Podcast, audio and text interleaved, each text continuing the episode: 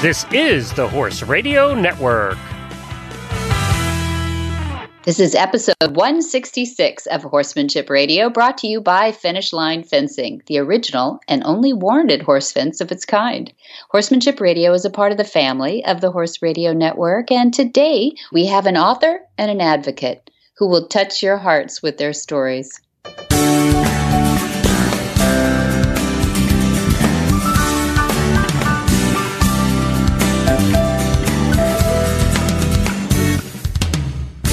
This is Debbie Laux, and you're listening to the Horsemanship Radio. Thanks for joining us. Horsemanship Radio airs on the 1st and the 15th of the month, and I have my producer Jen with me today and down there in Florida with weather. How's it going? Greetings. We skated it this time. Hurricane Laura went around us and into the unfortunate arms of oh. Louisiana and Texas. Yeah. And now it's creeping its way up the Midwest through Tennessee and Kentucky. So we are safe and sound so, here. Good. Yeah. I'm glad. I'm sorry for everybody else who got swept up in that. And we have California fires going crazy. And so, yeah, the world 2020. Hmm, that's yep. been a joke. Yeah, yep. been a big joke. But if if the Encyclopedia Britannica still exists, the year mm. you're listening to this podcast, mm. there's going to be an entire volume just for the year 2020. Yeah you know, you can you can go on the internet and you can put in uh, what happened in history on this day. Can mm-hmm. you imagine what it's going to look like when you go, you know, type in what happened? What were the news stories? What happened in history in 2020? In 2020, the whole year, exactly. Yeah. Well, the one respite we have are horses, and Yay! it's true. I mean, you know, right? I mean, horses actually not a lot has changed. You know, our effectiveness has not changed with horses. We might be spatially challenged between our horses. And I'm sorry for those of you who can't get to your horses. But for those who have been able to remain with our horses, I think we have a new appreciation for the time we can spend with them. In fact, we may have more time that we can spend with them in 2020 because of the pandemic but but I wouldn't wish it to do all over again ever no. on anyone never no. so so today is going to be a little bit of escapism i think yeah. the two yeah the two women on this episode just are going to just make you tear up maybe if you're sensitive like me like that yeah, yeah it's it's going to be a it's going to be a feel good show yeah. Yes. I think so. I, I think, think you'll appreciate these ladies. Yeah. They yeah. they just touched my heart. They really did. Yeah. And we're going to listen to our first guest who is Susan Friedland, right after we hear from our title sponsor. Couldn't do this without them, Finish Line Fencing. Well, I'm here again with Kim and Lisa, and we're talking about finish line fencing because I get a lot of questions from people who are trying to put up one thing or another, and uh, they know now about finish line fence and uh, your product. But here's some of the questions that I get, or at least one biggie. What's the difference between finish line fencing? the one the original and finish line XL. Yeah, absolutely, Debbie. Like I mentioned before, the original finish line has actually been out for over 30 years now, um, and that one was actually developed um, for horse safety. It's it's 1,250 pounds of tensile strength. It's four millimeters in diameter, um, and it's available on a spool. And one spool only weighs about 24 pounds, so it's very lightweight and easy to handle. Um, XL, on the other hand, has been out for a few years now. Um, it is 1,850 pounds of tensile strength, um, five millimeters in diameter and it, it really just adds to the visibility that that thicker um, diameter to it. So is that eh, that's the main feature of that is so that you can see it a little bit more from a distance, um, aesthetically, or for uh, visibility for the animals. Yes, that that's that was one of the main reasons, and actually, it was an answer we came up with this because a lot of our customers keep their cattle and the horses together. So we right. needed to come up with a solution for them. So we needed something a little higher tensile strength. So by increasing the diameter, which gave you the beautiful line to look at and more visibility, it mm-hmm. also gave you that added tensile strength. So that way, the horses and uh, cattle, when they were worried about not maybe it not being strong enough at 1250, the original. Mm-hmm. So a lot of people, we came out with this, and it's actually very popular. Still very economical and and uh, it's really in high demand right now. I'll uh, put it this way: 30 years ago, we used to sell about one percent black. Now it's about percent black, and I think it's more of a trend in in style. You know, if you've got both colors available, they should counsel with you on what's going to be the best look and the best safety for their horses for their particular region. I imagine green backgrounds versus sandy Arizona backgrounds, you know, might make the difference. Thanks for sharing all that too. So, where do people find you? How do they get hold of you? So there are a few different ways that you can reach us. Um, we do have a website. It's finishlinefence.com. Our Facebook page is Finishline Fence, or you can give us a call at 877-625-6100. Um, you can order online. We have a full shop on our website. You can give us a call. We'd be happy to get you a quote for free. Um, and we do ship out daily um, and worldwide as well. We're, we're very quick on shipping. We usually ship out the same day, if not the next business day. Susan Friedland is a middle school history teacher by day and horse girl 24 7. The displaced Midwesterner who resides now in Southern California blogs about real horse life on her blog, Saddle Seeks Horse, featuring alfalfa scraps in her handbag, always dusty riding boots, and product reviews for equestrians. Susan's writing has been featured in Horse Illustrated, Sidelines Magazine, Horse Nation, and Equitrekking. Well, welcome, Susan Friedland. Good to have you on the show again. How are you? I'm doing great. Thanks for having me on again, Debbie. It's always fun to chat with you. It is fun, and I'm glad that you're on. I mean, we we've met on the trails too. That, that was a a lot of fun. Um, and I know that you just rode a big old Clydesdale cross, I guess, or something. What were you doing? Well, no, it was well, it was actually a full Clydesdale. Oh. Um, of, yeah. So I was so inspired after a ride that you and I got to do with some other fun horse girls uh, earlier this year that um, I kind of wanted to go back up to Central Coast California area. And I had heard rumors that there was a ranch that had Clydesdales that you could do a trail ride on and you could see ocean views. This is in Cambria. Mm-hmm. So uh, a friend and I went up there and had a very memorable trail ride experience on a beautiful ranch with some 18 hand new friends, and they were three year olds, which really? I don't know that I've ever ridden a three year old, and they were perfect. Wow, out on a trail ride too. Look at that, right? Yes. Yeah. Amazing. Yeah. Amazing. It was it a day trip? Well, we kind of, yes and no. We both live in Los, the Los Angeles area. So we drove up. It was about a three and a half hour ride to the hotel where we stayed. And then the Covell Ranch was like about a 45 minute drive from the hotel uh-huh. in Paso. Yeah. So it was, then we kind of uh, actually took some time and went up to the beach where the elephant seals are, and then um, drove back to LA, kind of shedding a tear. Mm, yeah, what a great trip. I'm so glad you're such an adventurer. That's a lot of fun. And so I'm so glad that you wrote this book too. I wanted to have you on because because you did write a book and I I love how your brain works and it's a lot of fun and you're you're very eloquent.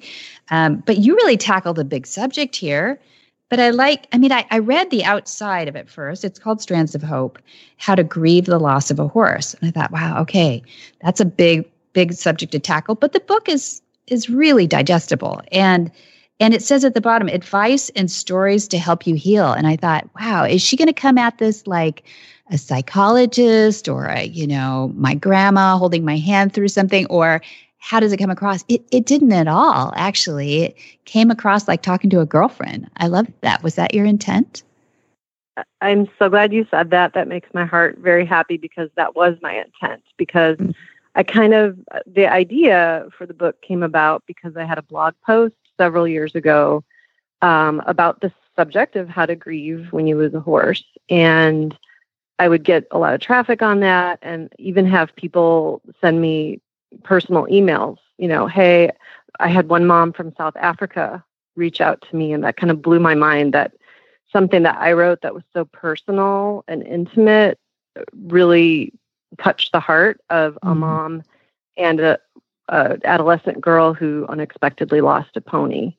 So that planted the seed of the idea to write the book. So I resisted for a while because I thought I'm not really an expert. I'm a my day job. I'm a school teacher. Um, you know, I'm not a minister. I'm not a therapist. I'm not, you know, some researcher on the subject of grief. So who am I to think that I can you know, make someone feel better. Mm-hmm. Um, but then just, you know, I think then that was the very reason that I did find one book, it's out of print now, but written specifically to the topic of grieving a horse.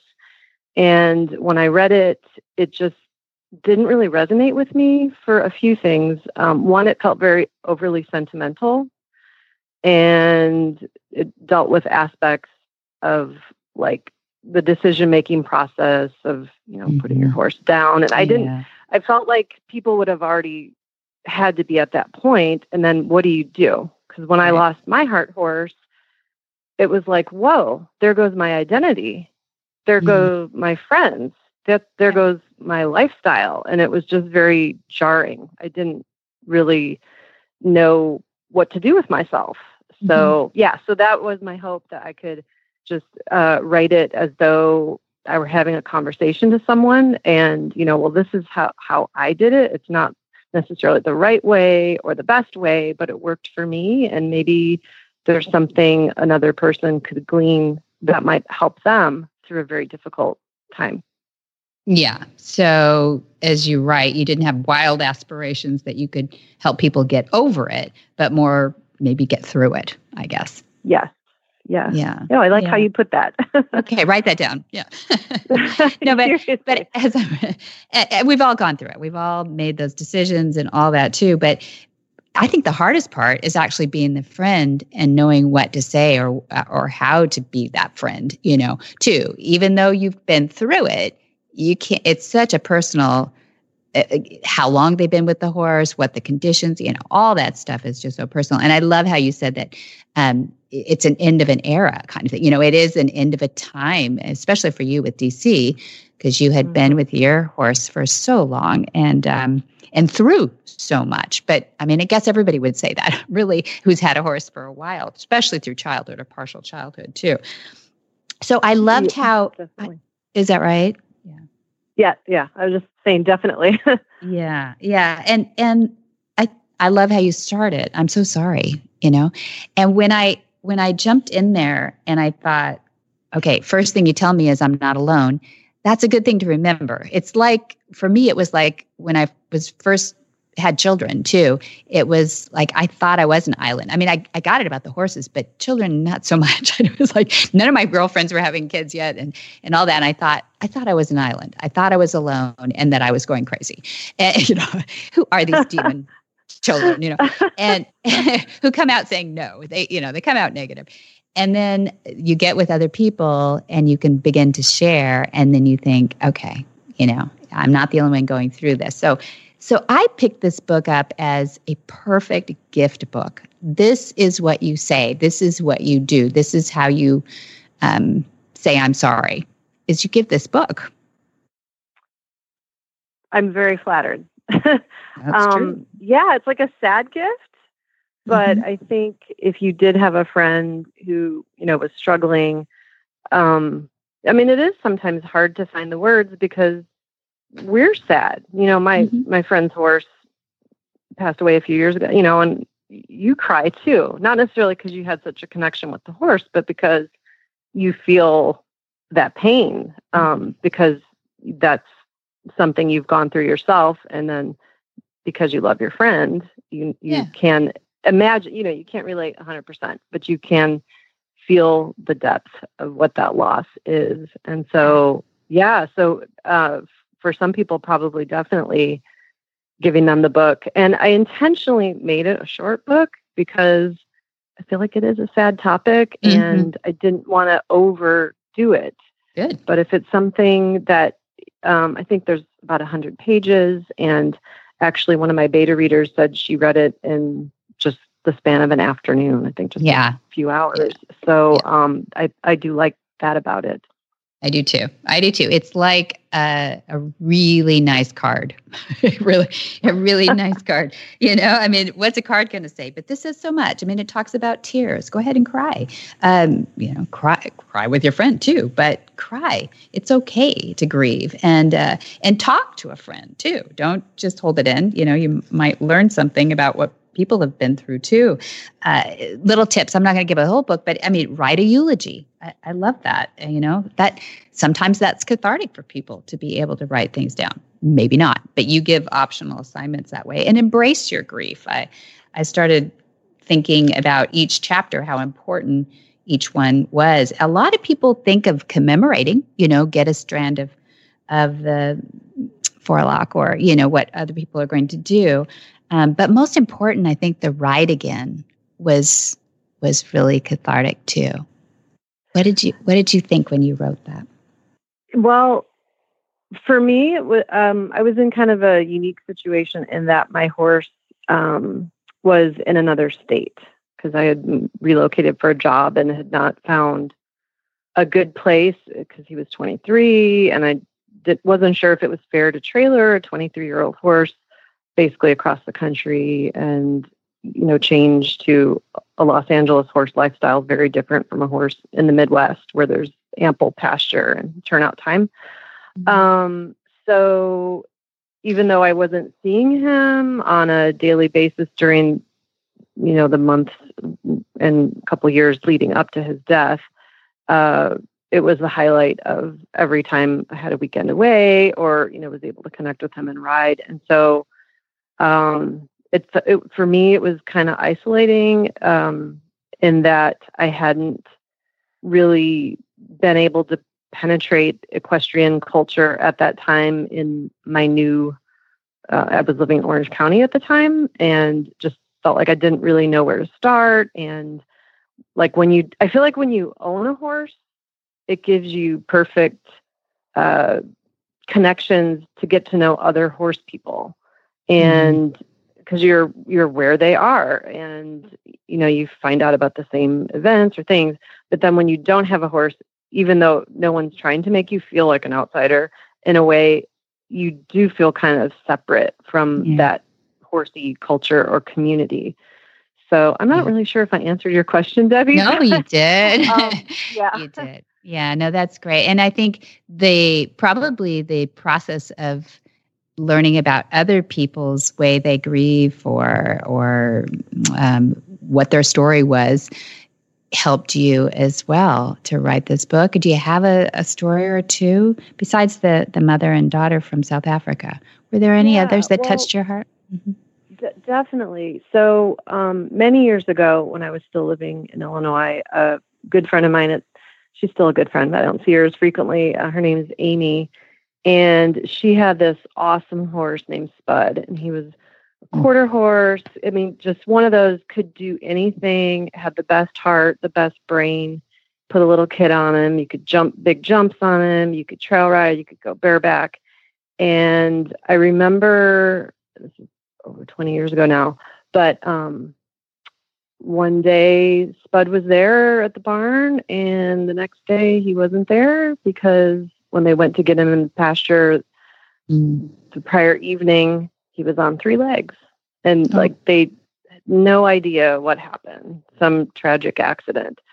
So, um, anyway, I flash forward. She and I kind of lost touch, and so through Facebook, I was able to reconnect with her and um, found out she had gotten another horse. You know, years later, after this horse Spud had his tragic passing, and he was an older Appaloosa and kind of ornery, but she loved him, and she strategically wanted him because she wa- she never had the chance to retire Spud and let him live the life of leisure, and so she was excited that she had this older horse that she could look forward to retiring. Well, flash forward a few more years, he died of colic, and that didn't stop her. And so she Good got girl. this new off track thoroughbred. And what really impressed me about, you know, over the years, kind of following Amy's stories with horses is she is she's like, you know what? I think every horse deserves to be a heart horse. Mm-hmm. So like, you know, she loved Spud, couldn't imagine losing him. But then, you know, her next horse, Manny, comes along and it, it's like not a replacement, obviously, but like a way to honor her previous horse. And so I just loved her her um, spunky attitude and just like when her horse Manny died, she didn't take a long time to, you know, I'm not going to have a horse for years or whatever. She kind of right away started putting out feelers, um, and she knew she wanted an off-track thoroughbred. So just her kind of tenacity and loving horses was very um, inspirational to me.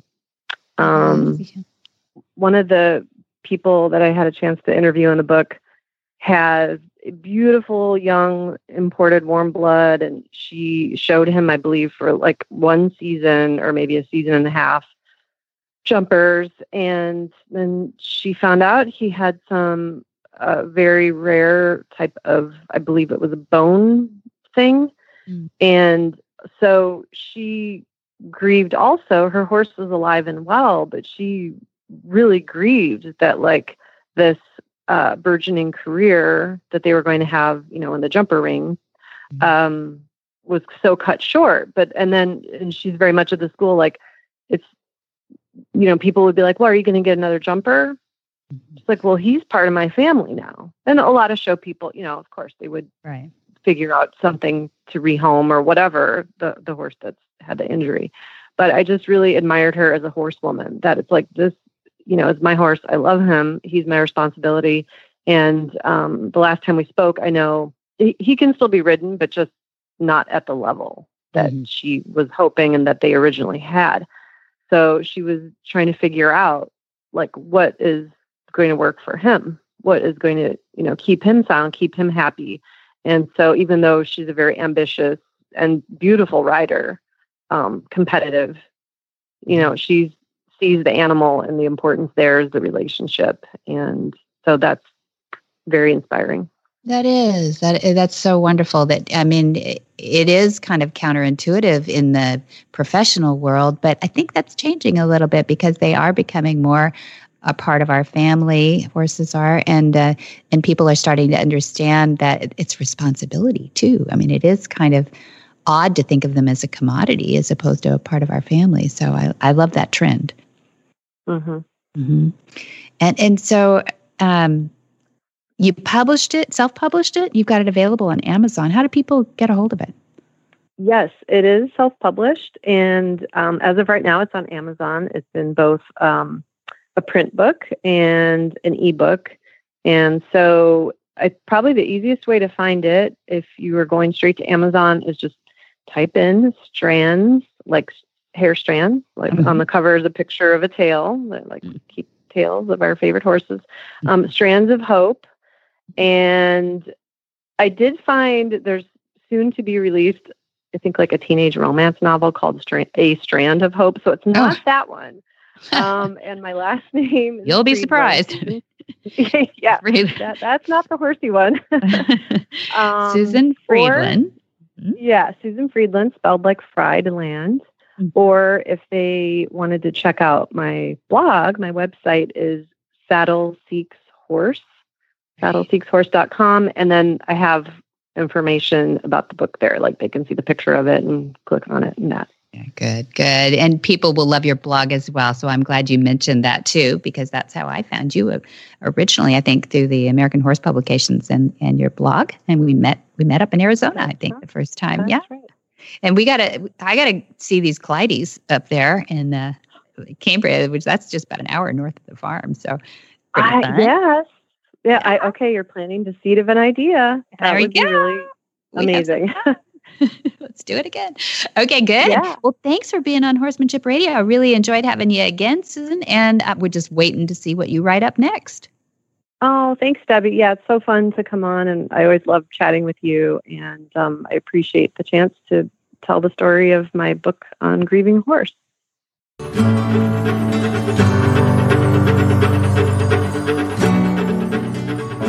Imagine if you could take Monty to the barn with you. Watch and learn as he addresses each challenge with your horse and answers your questions too. You head to the arena and you work on each new lesson, knowing Monty's there to encourage you, all with violence free, tried and true methods. After all, he's been helping train horse lovers all his life.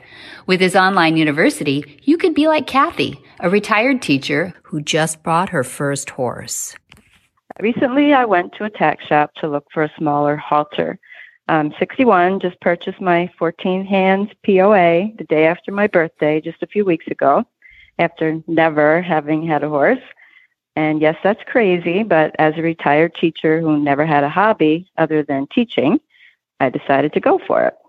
My hubby and I have taken lessons this past year, but I really longed for a relationship with a horse. Um, the only other experience I'd ever had was to ride a horse in Philly, Pennsylvania, my hometown, when I was 16, and I got bucked off. And that was it until I was 61. Um, well, the owner of this tack shop, um, just this precious lady, 84 year old lady, gave me a copy of this magazine, Equine Mon- Monthly. And the article I read in it was Horses Are Biofeedback Beings. And it was just so interesting. I really felt like I just found a pot of gold when I read it because in it it talked about Monty's online university and that I could have access to 575 videos for $10 a month. And before that, I was just searching YouTube for everything I could find. But truth, truthfully, that's just a pain. Um, I love that the uni videos are concise and they, they're in order.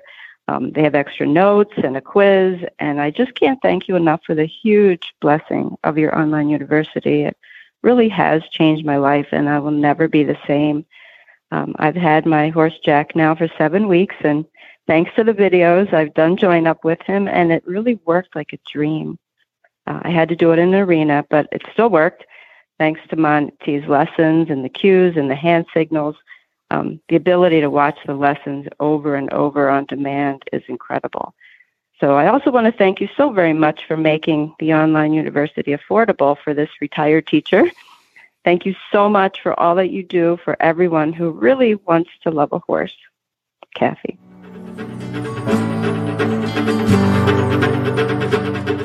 Laura Leigh is founder and president of Wild Horse Education. Leigh has a background in journalism and saw a real void in the information available to the public and the subsequent inability to address problems proactively. Leigh founded Wild Horse Education to take on that challenge and address long-standing issues head on. Laura's resume includes a decade of on the range data collection and documentation that has been allowed as evidence in court rulings that were deemed impossible by many to achieve. She took the Bureau of Land Management to court over inhuman treatment of wild horses at roundups. But her work is not limited to roundups. First Amendment cases brought access to roundups, and cases against inequity on range have stopped legally unjustified removals before they could begin. Well, welcome, Laura Leigh. You started something that we want to hear the background on, not just because we love horses, but because we love people who love horses. And the Wild Horse Education was created by you out of necessity. And I want to hear why that happened. Tell me about your horsey background. Well, I've had horses all my life, and uh, you know, the, the probably the first love of my life was a big Cleveland Bay uh, when I was a child, and I never felt safer. Just like many of your listeners, um, except when I was around that horse. And I would muck him in the morning and muck again at night. And I even fell asleep in his stall. And so I think at the right time in my life, my DNA was altered. And so, you know, you always hear the the horses and I've had horses on and off all my life. And then, you know, like what happens with many people, life doesn't always go according to plan. And mine's been a little rougher than most. And I lost everything, went through really bad divorce and ended up homeless with nothing. Mm-hmm. And I went to see the wild horses because, you know, they live in the land of things nobody wants. And I kind of felt an affinity. Mm-hmm. And I wanted to see the truth about what was going on. I mean, you hear, you know, I would hear one, maybe once or twice a year about the roundups and about we still had wild horses. Mm-hmm. And I wanted to, to see what was going on. And I went to a roundup and at my very first roundup, I watched a, an eight month old colt run until his till his feet began to slough off. Mm, and. I, I made a promise to him that I would fight until we had a human handling policy. But what I found when I started the fight was that there was a real deficit in the in the public about how to fight and what the process was, what you know, how were these wild horses? What's going on? And so often they would get lumped in with domestic horses. Yeah. When in truth, they're a public lands issue. And so I started, that's why the name of the organization is Wild Horse Education, because mm. the first thing you need as an advocate is information. Exactly. And, oh, exactly. and I and I kept that I kept that promise to that cult as well. We now to have a humane day. handling policy. Awesome. And and you've been instrumental in so much of that. So many people want to advocate for horses and and you know that you can see wild horses and everybody agrees that they're beautiful and they're iconic and they're part of Americana. But let's talk a little bit about what's the difference between a wild horse on on lands like that and a domestic horse on lands like that. Is that is that a difference? Yes, it's a huge difference. So biologically, there's no difference. Now, so they all all these herds have, you know, many of them have unique DNA because of the land they stand on and the influence of the history of the land. But biologically, a horse is a horse. Legally, the wild horses carry a very unique definition. They are the only animal in our nation legally defined by the land they stand. So a wild horse standing on federal land that's protected by the Wild Free Roaming Horses and Burros Act mm-hmm. is a wild horse under law. All of the rest of them are considered free roaming horses of different jurisdictions.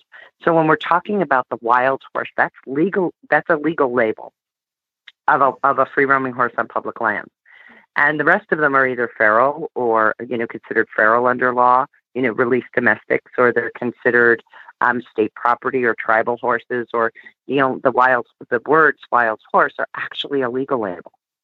Isn't that fascinating? It is. It's not something I knew until I talked to you, and I thought that was probably something that if I don't know anybody who's maybe surfacely read a few things about wild horses and the BLM might not know that either. So I wanted to have you on to explore that a little bit and and our way forward to that. How did that happen? How did it become a division between a definition of a wild horse and and a feral horse, a domesticated horse out on wild lands?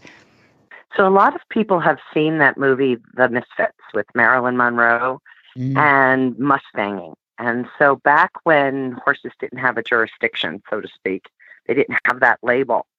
Uh, you could go out and pull off a few horses off of federal land without any permit or anything and sell them for dog food, chicken feed, you know, or mm-hmm. keep them for yourself. And that was Mustanging, and it was driving the populations of free roaming horses and burros on our public lands down to nothing. And it was cruel. It was extraordinary cruel cruelty out there with poisoning of water sources and oh gosh and stuff like that. And so it, there was this woman who we know as now know as Wild Horse Annie, whose right. real name was Velma Johnston, and she made it her life's mission after seeing a truck go down the highway with blood dripping out of the back mm-hmm. and saw it land in a slaughterhouse. And she made it her mission to get protection for those horses and gained federal jurisdiction by the passage of that law. And so the word Mustang is kind of a catch-all term. The mm-hmm. word wild horse, now it, Velma Johnston was responsible for that. Not much has moved on though since since Velma was influential. Um, not much has changed. So, uh, if it, so, the Misfits was was that a '50s movie or a '60s movie? Something. I mean, it goes pretty far back. 1961.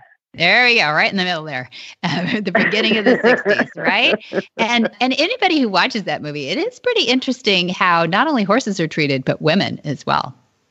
Yes, and that hasn't changed much either. No, I was wondering what you might respond to that with. yeah, no, out here as a as a woman in this fight, it's very difficult. You know, you're often treated you're treated differently because you're a woman, and then again, you're treated differently because you're interested in wild horses.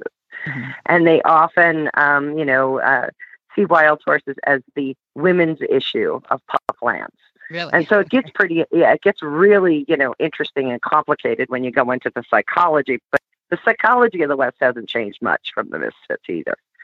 Uh, there's been one policy change since Velma's work, and that was that humane policy. Um, and I did that litigating as a homeless woman out of the back of my truck, going roundup to roundup to roundup. But every other policy change that we've had has really taken it backwards, not forward. So if you look at when we passed all our environmental laws in this country, the Endangered Species Act, the Environmental Protection Act, all of them, It's all around the same time as the Wild Free Roaming Horses and Burros Act. It was that 1970, uh, you know, turn of the century moment. I mean, turn of the decade moment. Mm-hmm. And the Wild Horse Burro Act has gone backwards, not forwards, just with that one policy change. And that's what I really found was that lack of understanding that when we want to advocate for the wild horses, it's within the laws of public lands management, not within the laws of domestic animals. And so even when I was litigating just to stop the abuse at roundups, mm-hmm. that wasn't a domestic law case. It was a public lands case. Mm-hmm. So even when we're talking about, you know, don't run them till they collapse or through barbed wire or hit them with a helicopter, that's a very different law book. It's a public lands law book. And that's where we have to win this thing and fight this thing. And I think that the public sees a horse, knows a horse, loves a horse, and then doesn't understand about our public lands in the United States. In the United States, it's extraordinary. The American, the, the federal government holds in trust hundreds of millions of acres of land. That's your land. Mm-hmm. And that's a very unique American conversation as well. And the horses are a part of that, an extraordinary part of that. If you could go back to 1968 or so, and you had hindsight, which is never possible here, so we're, we're in dreamland, I know. But if you could go back and start to advocate for something back then, what would you do? Well, first, I would make Velma Johnston tell me everything she knew and everything she had experienced. There's a book out there written by a writer, Alan Kania, and it's K A N I A. If, uh, if your listeners are interested, and it's an extraordinary biography of her life. And I only read it a couple of years ago, but so much of what she fought for um, and knew was lost when she died.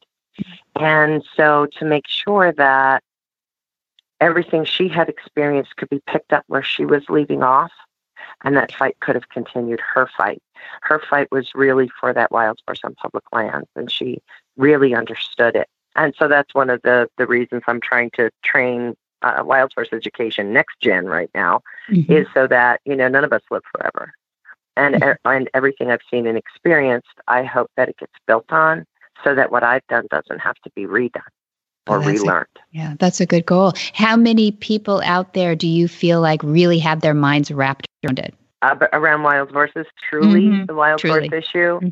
maybe a dozen. Yeah.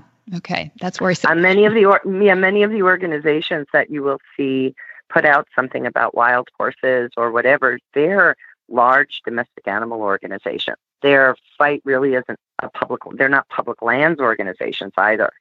And when they get involved, they they have actually made things harder mm. in getting horses managed on our public lands, not easier. And they and because it gets drawn into that other place. Mm-hmm. And yeah. that's what happened after Velma died. Right. So if you could go back and change a trajectory, that's where you would you'd probably yes. go. You'd Wild horses education. would go like in, and and not just up the education, but really bring high, wild horses into that public lands conversation yes part of the environmental movement and not part of the domestic animal movement. Exactly, exactly. Seems like a strategic fork in the road happened right there. And I think a yeah. lot of people would understand it better. Tell us the uniqueness. You've lived with the horses, you've lived uh, in a car because you were homeless trying to advocate for these animals. Tell us what's unique about them. You've lived with domestic horses, you grew up with horses, and you've seen the wild horses. Yeah, the wild horse is like the true horse. And when you sit with them, not only can you finish a thought, uh. but the more you sit with them, you can hear them. Um, and I know that sounds goofy, but we, as all horse owners, you know your horses communicate with each other. They communicate with you. And when you sit with that wild horse, our wild horse can really lead you into their history back to that land, back to that wild place. Instead of all of the things we put on the horse, you can really learn what the horse is, that band structure and how and then how that band is part of the larger herd and how they communicate and coexist and then how they deal with their challenges in their environment. And with, with horses, most domestic horse owners know this. When there's a threat, they react. When the threat is gone, stop. Where people hold grudges and things get more complicated because you're lying about each other, you don't experience any of that sitting with a herd of wild horses. And I recommend everybody go do it and do it before our public lands are gone because the land that horse stands on, where it gets its legal identity, we're losing that land that horse stands on really fast. Mm-hmm. And that's what the horses need us to hear right now. Mm-hmm, mm-hmm. So the horses really are family out there. I mean, it's not just a band, it's not just a herd. They have a, a dynamic that we could learn from. Oh, and it's an extraordinary dynamic of, of loyalty and position. And I've seen horses rounded up. And then years later, people will try to reunite those families. And the joy these horses experience when they see that bandmate, that family member that they haven't seen in years. It's I can't even put it into words. And so as human beings, so often we like to set ourselves apart from the, the, the larger human, you know, animal kingdom when there are so many things we share. If you hadn't seen your child in three years and then all of a sudden see your child again, horses feel. Mm-hmm. Yeah. And they feel joy and they feel sorrow and they feel loss. And these these uh, times when they're reunited, it's just extraordinary to witness them talking and, and communicating and then and then they fall back into their old old place in the herd and it lasts forever. Wow. If you had a a way to put horses uh, in some sort of preserves of some sort. I, I have no idea what that looks like, but you knew that it was a controlled situation where there isn't any interference with uh, farmers or you know all the the political stuff that goes on. You really could I know it would be a fence, but you know, you'd have them in an area. Yeah, I'd never leave. I'd never leave. But yeah, go ahead. I know, right? You'd build you'd build it from the inside, and yeah, never step absolutely, the fence, and then lock the door. that's right. That's right. But what would that look like? Would, would that be um, would that be something that people could go see, or would you rather that people didn't go see, or could it be something that we could really teach the value of these lessons that horses hold for us? Yes, and if you could make it large enough, because this is the thing wild horses, not just their legal definition being the land they stand on, they're wild horses because of the sage grouse, the mule deer, the elk, the mountain lion that they share their range with. And so if I was going to create my preserve, all of those things would be a part of it. Mm. And you could watch from a distance, a respectful distance and learn the lesson of that interconnected web of the life that humans have interfered with mm-hmm. and what wild really means. Mm-hmm. Could could we watch because, cameras? Could we, absolutely. put Oh, okay. absolutely. I've tracked mountain lion. Mm. And there's a was a herd where the population, the the full maturation rate was about seven percent and the, so the, the herd grew very slowly. And there were two mountain lions, and that's why. Mm-hmm. And so the the weaker and older and sick animals, and they shared that range also with the antelope and the sage grouse, and it was incredible to sit there and watch this. Mm-hmm. But Wildlife mm-hmm. Services killed the mountain lions, oh. and the BLM removed the horses. And there's cows out there, and the yeah. grass and the range and the sage grouse, it's all gone. Yeah, and that's been the that's been our our direction. So we we would like people to get educated and find out what they can do. Uh, what about the person who throws up his hands and says, "Are you kidding? It's the government. I, we're never going to get anything done." What do you say to them? I I was homeless in my truck with no money, and I got them to change policy. Mm, One voice can make a difference.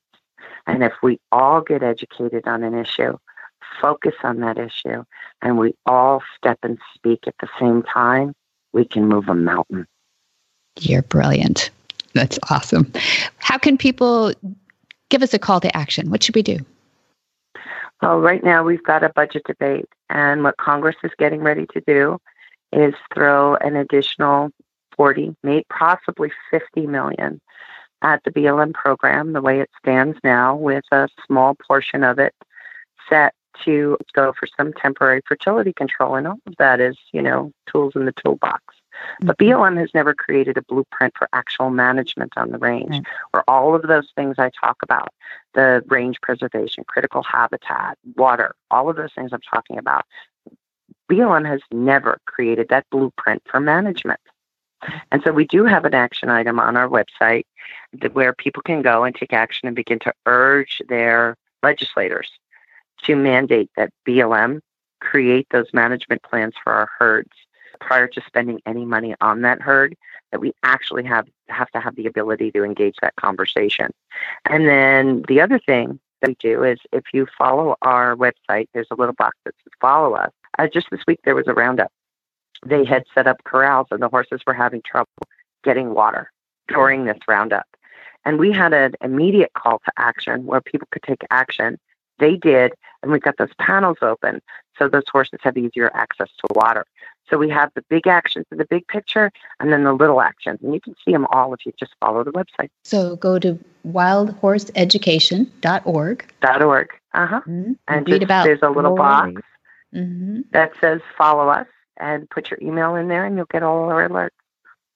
And we will. We will, Laura Leigh. And I, when you have more information or something that we can do, I would love to have you back. I would love to know that you've got people that you're mentoring out there, and we'd love to hear from them as well to see if we can keep the legacy going to protect the horses, and that we can create some pathway so that we we can. Um, grow as as a population, which you know is going to happen with humans. Well, I don't know. During the COVID time, it's a questionable.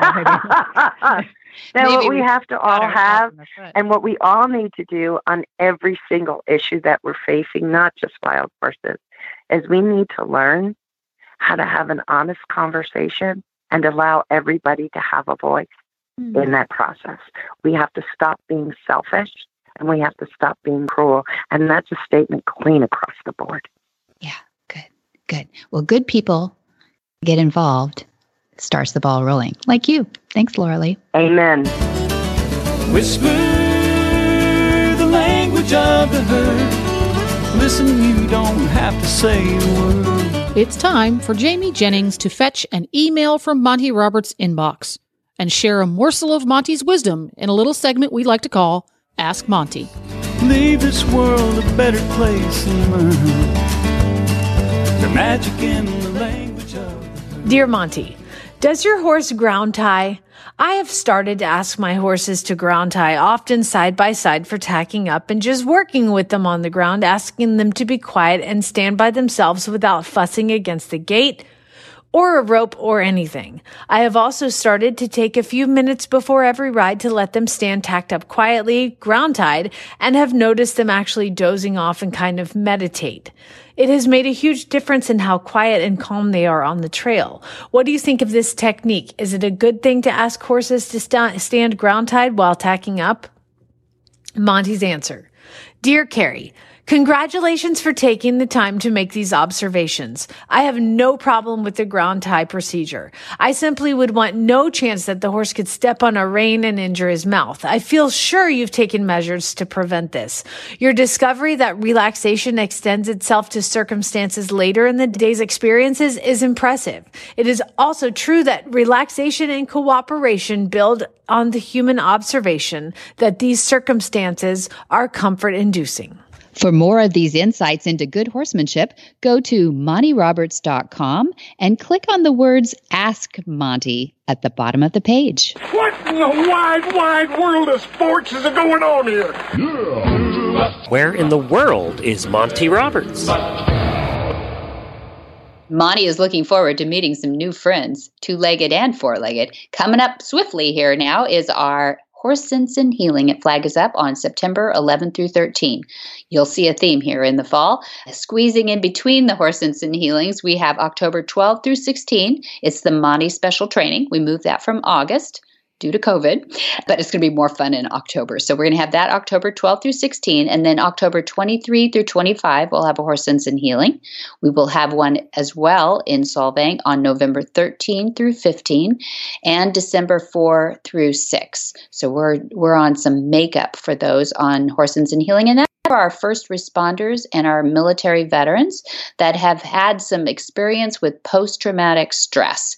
So we put them with the horses and we put them in a round pen and we let them just mingle and communicate and have three days of just peace.